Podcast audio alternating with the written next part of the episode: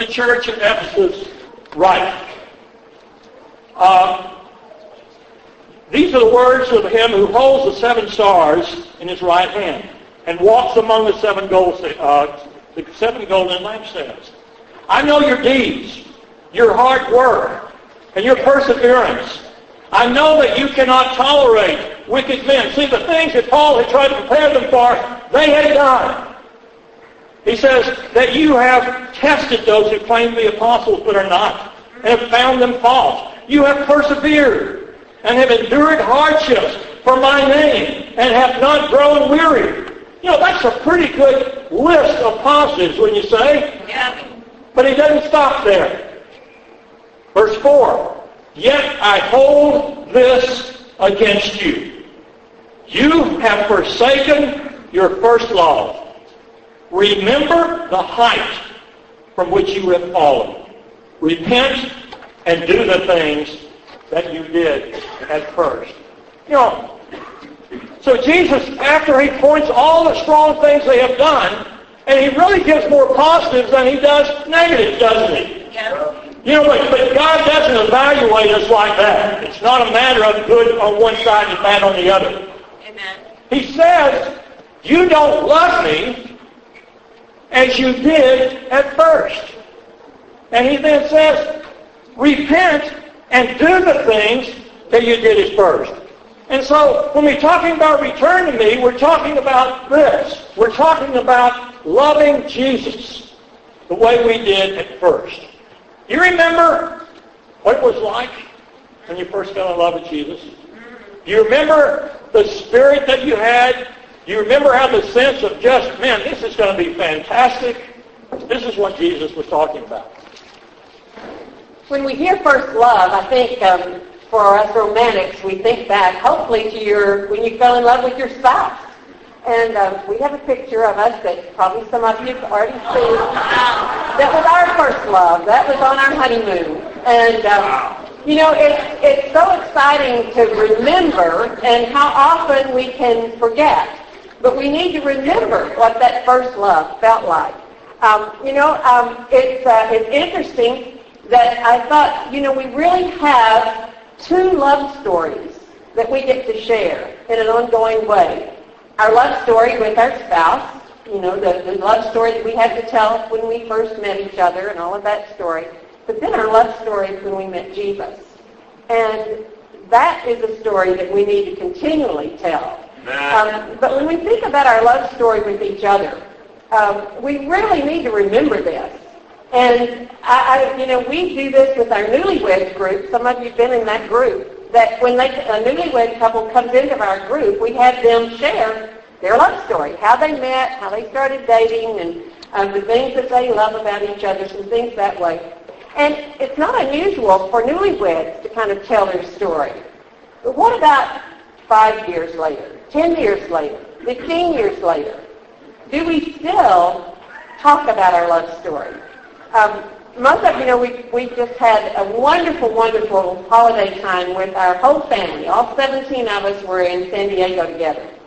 And uh, driving back home, we were bringing um, the Yateman family that live in D.C. We were bringing them back to fly back home, and so we had two of our granddaughters riding in the back seat with us. And as we drove along, they said, "No, no, we want you guys to tell us about your story." And we said, "What? Which story?" Well, when you started dating and all of that. So it was so much fun to be able to go back to our college days when we met and tell them our story and have them ask questions about it. Um, what a joy it was to tell our grandchildren that and have them interested in it. Um, but then, you know, the real test is, what about now? What about the years later? And this was our 50th anniversary year. And while we were all together, we got to celebrate our 50th wedding anniversary with our whole family. So here we are 50 years later. And, um, you know, it was really special. The, the kids and grandkids all celebrated for us, and they sent us off to go to a movie while they cooked steak and shrimp and decorated the whole place, and the grandkids did the decoration. So I have to show you some of the signs that they made. Our love is like a fairy tale. Your love is like a fairy tale was one of them. And then one of our favorites by our seven-year-old grandson was, together you will always be our superheroes. And he had the, you know, the tape and all of that and the fire. I don't know what all of it is. but um, those are just a couple of them. But, you know, what a joy it was to celebrate with our kids and grandkids. And one of, one of the comments our teenage granddaughters often say is, Papa, Nona, you're so cute. And their parents are saying, well, why is it that you're cute and we're not? You know, there's a little age difference there. But you know, really, when we think about our love story and what even motivates us, why do we do what we do? You know, 50 years later, why do we do what we do? Even when you were dating, why did you do what you did? Um, in your early marriage, why did you do what you did? Was it because you had to? Okay, now we're dating, so now he's going to be gone, so I have to write him every day. You know, we wrote letters every day for the whole summer. And nobody told us we had to do that. That was something we wanted to do. You know, when you have that first love, you want to give to each other. You want to do things for each other. And even years later, our kids tease me about doing some things for Papa, like I did, like blow dry his hair sometimes. I didn't have to do that. I wanted to do that. But, you know, why do you do what you do? For your spouse, with your spouse? But more than that, why do you do what you do for God? Mm-hmm. Is it ought to's?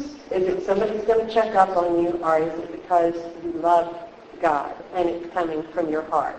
That's what God wants. Amen. Again, remember back what it was like when you first fell in love with Jesus. And, you know, all of us probably did some wild, crazy things, didn't we? Yeah. Just like when we were dating, we did some wild, crazy things. And, and when, you, when you really think back, those were some amazing times. Some really incredible things happened in our lives because of the things that we did just out of sheer love for Jesus and his church. And even collectively, uh, when we were back in Boston, of course, we sent a lot of churches out from Boston. And, and, and there were some mission teams that just did wild, crazy things. For instance, the church that, that are the team that went to Bombay, India. They decided on their own, nobody told them to, that we're going to just take what we can put in one suitcase. Each of us, one, per, one suitcase per person on our mission team. Now, imagine that today. Can you imagine with your family today going with one suitcase? That in your mind, you're going for the rest of your life. And everything else you're going to give away or you're going to sell. Why did they do that? Because they wanted to. Because in their hearts, this was what they wanted to do. And it was, a, it was an amazing thing. And God blessed that team. Yep. And that small beginning there of, of, that eight or ten people that were on that first mission team, today in India, there are thousands of Christians. Amen. But I think it's because those people loved Jesus and did what they wanted to do. Yep. And God blessed it. An amazing thing. Another uh, team that is a hero team to me is, is the team that went to Joburg, uh, uh, Johannesburg. Yeah. And that was a time, remember, when Mandela was in prison. Apartheid was in full bloom. It was against the law for blacks and whites to worship together. Uh, they couldn't live together. They couldn't go to school together. But we in Boston decided we need to send a mission team to South Africa. And yes, it needs to be multiracial. And so we put out the call in the church in Boston. We said, we would like to send 20 people to Joburg for the mission team. And by the way, we would like for 10 of them to be black. And so we put together a multiracial racial team with 10 whites and 10 blacks that went to Johannesburg, South Africa.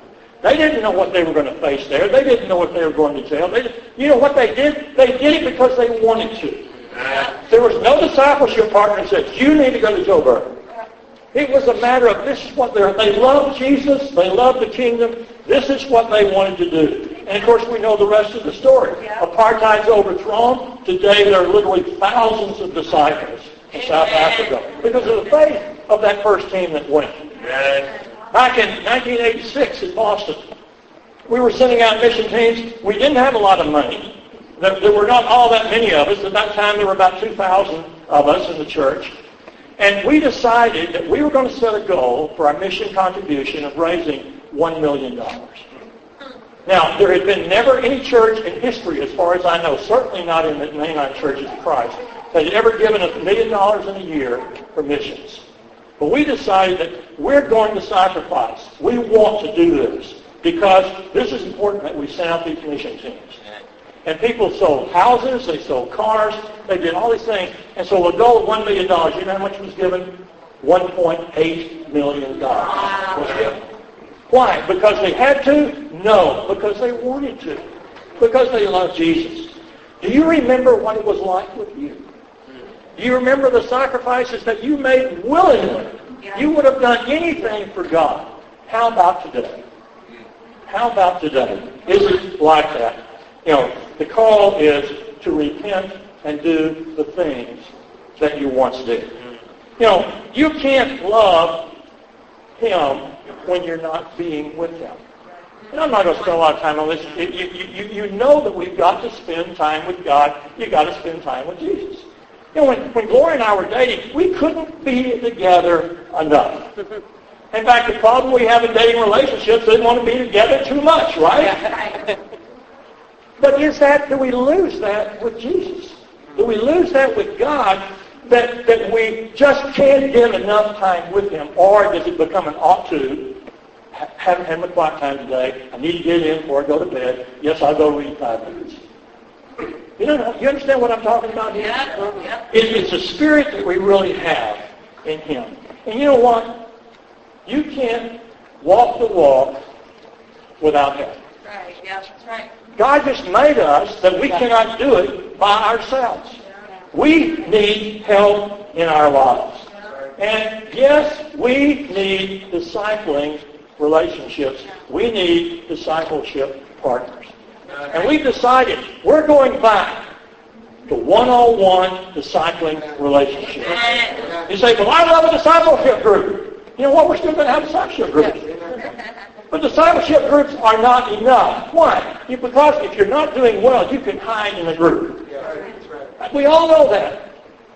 You, you, you don't get that much time in a group. We need a relationship. One-on-one, someone that really knows me. I really know them. We're sharing our lives together in that way. And yes, we need midweeks. Uh, loud amen from Henry. Uh, you know, being together just on a Sunday and just in a small group is not enough. We, we just can't do enough teaching that we need to do.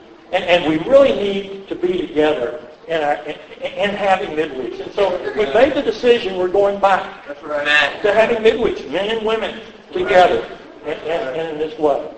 Now, let me say this. We, we tried these things in the past. We tried just the men meeting together. We tried just the women meeting together. You know what? Whatever we tried, 20 to 30% still do not regularly attend. Right. This is an indictment, guys. This is not right. Come on. This needs to change. Right. And, you know, let me say this from the elders and evangelists standpoint. We need your help. God has given the elders and the evangelists a charge that is very, very heavy. Yeah. yeah. That is Hebrews chapter 13, verse 17. He says, They who keep watch over you as men who must give an account. You know what that means? It means that we, the elders and the evangelists, are before God going to have to give an account for all of you under our charge. Right. Yep. How you have done. And if you've not done well, you know what? We're going to have to take accountability for that. The question comes, how in the world can we do that? There are a thousand people in the coastal region. We've got four elders. We've got about four evangelists. How in the world can we possibly know how everybody's doing? There's no way on earth we can do it without discipling relationships and without midweeks about things like so we need your help to help us fulfill the responsibility that God is putting on us because we are responsible for you. Right. We, have got to answer to God whether or not you're doing well or not. And if someone walks away from God, I'm going to have to answer to God and say, why? why?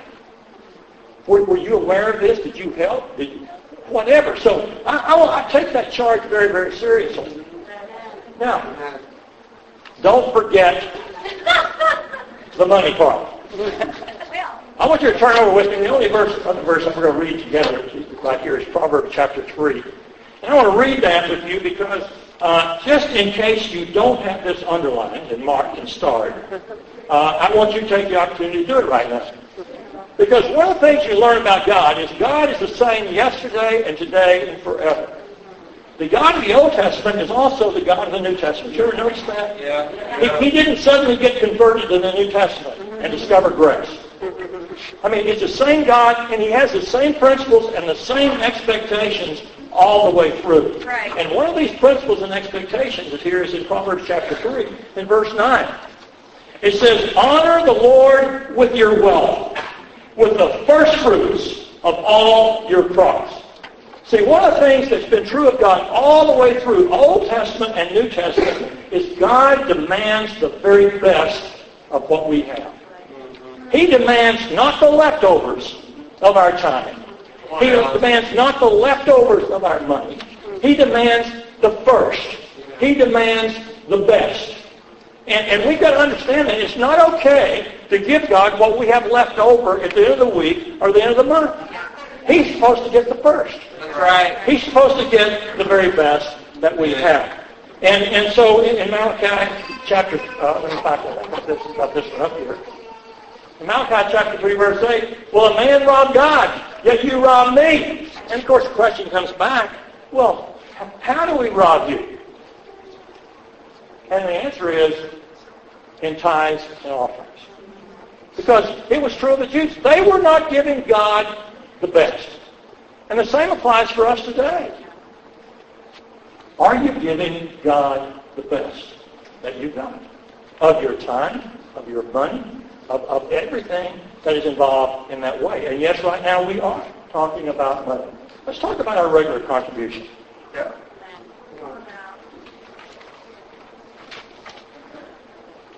Let's talk about minimum wage. In California, minimum wage is $8 an hour, unless it's gone up since then. I think this is still right. $320 a week turns out to be about 37,000 or $17,000 a year, or for a couple, be about $34,000. Okay, but let's let's assume even a worse situation. Let's talk about poverty level. And poverty level in California for a couple is $20,000 a year. So if, if you make less than $20,000 a year, you're considered poverty level in California. I doubt very seriously that we've got more than one or two people in the coastal LA who are poverty level. But let's assume this was your poverty level and this is the way that you're going to sacrifice. So that you're, you are making about $400 a week. If you were to tithe on $400 a week, that means your tithe would be $40 a week. Now, I want you to think how much you give right now. Poverty level giving in tithe is $40 a week. So if you as a couple are giving less than $40 a week, it says that you are poverty level.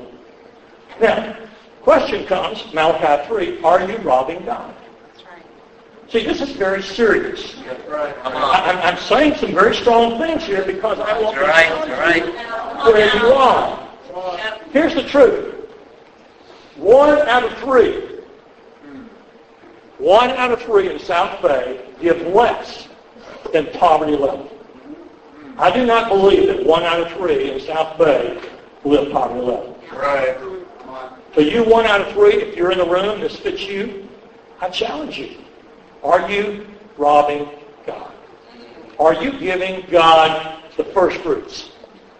Now, now, first of all, we are giving to God primarily. We're not just giving to the church, so if you don't like the way the money's spent, it's not okay to say, well, I'm not going to give because I don't like the way the money's spent. If you don't like the way the money's spent, please come to the elders and talk about it. Right. But you're not giving primarily to the leaders. You are giving to God. Right. And, and, and so the first one, just don't rob God. Don't rob God. But there are implications of not giving sacrificially. We have just sent Ruben and Marina to lead Long Beach. You know why we've done that? We did it because we don't have the money to bring in another couple. Come on now. So we have taken one of our two youth minister couples to lead a region uh, or to lead a sector because the giving is not sufficient to bring in somebody else. Right. This is a tragedy. This is wrong. And I want to challenge those of you that are not giving sacrificially, please examine your hearts. Let me tell you this. If the one-third that I talked about were to give the poverty level giving that I'm talking about, you know how much we would raise our contribution a year? $100,000 a year. That would easily cover a couple to do that. So there are implications if you are not giving sacrificially. And just, just to say, don't forget about online giving. This is a convenience. I love online giving. I don't have to remember to bring my checkbook. I don't have to remember if we, we don't meet together one week to give double the next week. You know, we do this in all sorts of things, don't we? I do this with my mortgage. I do this with my credit card debt. Whatever, it's auto pay. And it doesn't, it doesn't take away the specialness of your giving because you're giving from your heart. It's just a way to help you in your discipline of doing it. But let's talk about our special contribution for a minute. First of all, thank you for helping us make our goal. And I think that this is the first year, probably in about five years, that we have made our special mission contribution goal. And, and praise God for that because it is so needed. Gloria and I have spent a month this past year in the Middle East. And let me assure you, they need every penny we give. We spent time in Mexico City. Of course, half of our money goes to help out Latin America. They need every penny that we give. But you know, the truth is, more than one out of three gave zero to special contribution. My question is why? In your heart, why would you give nothing? The special contribution. What are you saying to God if you don't give the special contribution? Are you saying, I don't love missions? I don't want to see the world evangelized? I have higher priorities than to give that money? What, what is it? Ask yourself. I'm not asking you to tell me. Ask yourself. Examine your heart. Do you love Jesus the way you loved Jesus at the beginning?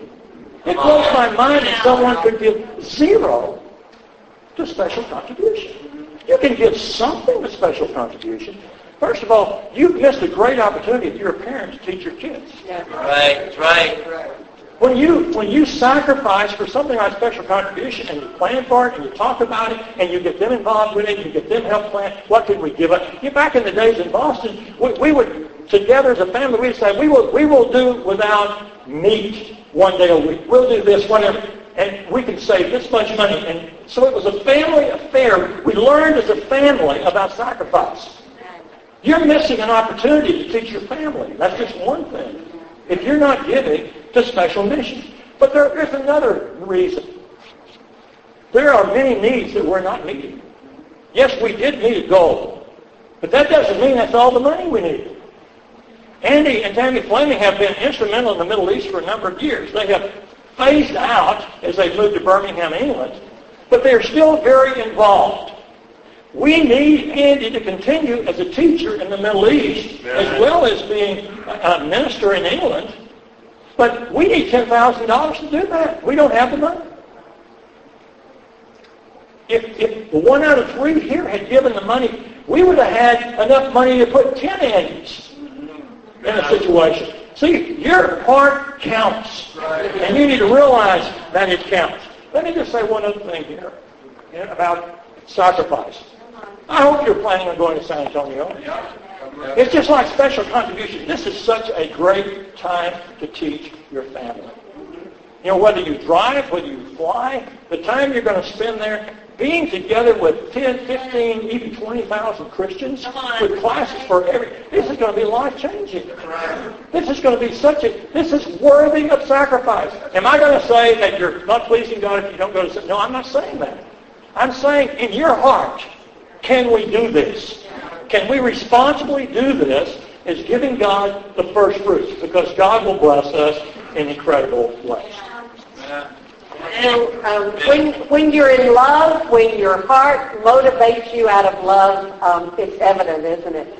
And uh, when you're excited about something, the whole world knows about it. You don't have to be around me long to have me tell about my grandkids or our family. Um, you'll hear about all the, the things that we did on the holidays if you're around me. Uh, I usually wear my grandmother's necklace, you know, that has all my grandkids on it, and love to tell people about it. I have my grandkids' pictures and our family pictures on the iPad that I'll quickly show you. You know, it, you talk about what you're excited about and what you love and how you feel about things. How is our love for God motivating us like that? Um, you know, it's, it's challenging when we hear the things that we've just heard and talked about, about just practical ways that we show our love. But more than that, what do we talk about? What do we share with people? Is our love for God overflowing so that we're sharing our faith, that we're um, studying the Bible with people, we're talking to people about how much we love God and what we see God doing in our lives, and how much we want things for them uh, for them to know Jesus. And if we really love him, uh, it will be evident uh, to the people around us. We can't help but talk about it and share what God has done for us. And I pray that that, that will be the kind of motivation and heart that will be evident to all. As I said, in just a moment, we're going to be taking contribution, or we are going to be taking contribution, but we're going to be taking communion in just a moment. And uh, really this, this whole idea of return to me is really, in a sense, to help us prepare for the whole year. Yep. It's to help us prepare for our, our communion today. Yep. Because we do need to examine ourselves. And hopefully I've said at least one thing today that has been challenging to you. And, and just in case I haven't, let me give you another one.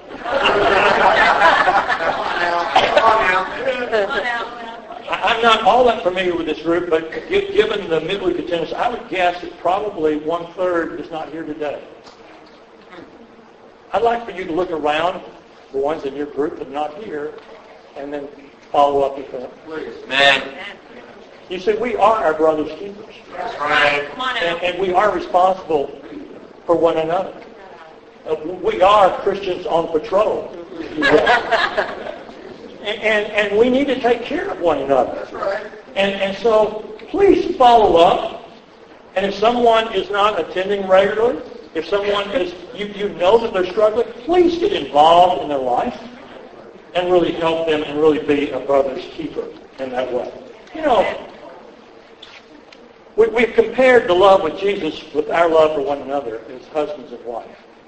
You know, you remember the time that you went into the water? Yeah. We all said our marriage vows to Jesus, didn't we? Yeah. Yeah. We all, every single one of us, if we've been baptized, said, Jesus is Lord. And, and, and that's a statement of fact, hopefully. The question is, is it true today? Is- Can you honestly say that Jesus is the Lord of your life? He's in control of your finances. He's in control of your time. He's in control of your, of your priorities. He's in control of every aspect of your life. What we were, we're saying, let's examine our lives. Because eh, all of us have shortcomings. Sa- Satan always messes us up and causes us to have blind sides. That's one reason we need each other. Yeah. But let's really figure out for this year, what are my blind sides? What do I need to grow in? What do I need to return to Jesus? What areas can, can, am I not truly able to say, Jesus is Lord of my life in this area? And, and let's change in that way. You know, marriage is not a 50-50 proposition. Right. Marriage is a 100-100 proposition. Both have to give 100%. And you know what God, He gives way beyond 100%. Yes. And we need to give, we need to give our very best to God. And, you know, he said, anyone who does not give up everything cannot belong to him, cannot be his, in a sense, cannot be married to him. And that's really the call for every one of us. And it's, it's a call that needs to be renewed. I mean, we've been around five years, 10 years, 15 years, it gets challenging to read through the Bible for the 20th time and find some things, new things, doesn't it? Or, or to hear sermons that you say, well, I've heard that sermon before. I know where he's going. But it's also true in our marriage, isn't it? I mean, we've been through the same thing before, right? There you go. The question is, how do we keep it new and exciting? The same challenges with Jesus. We need to work just as hard in keeping it new and exciting with Jesus. So let's really examine ourselves when he says, return to me. Let's pray together as we take our, our communion. Father, we are so very thankful for your love, for your patience, for your call to come back to you, for your renewal. And Father, I pray you'll help each one of us to truly examine our hearts and to see what areas we have fallen short in. And not to go on a guilt trip, but to really change and repent and really be what you want us to be so that we can be faithful mates of yours and useful to you your kingdom. Father, we thank you for the price that you paid and that he paid in his body and his blood. We pray through Jesus. Amen.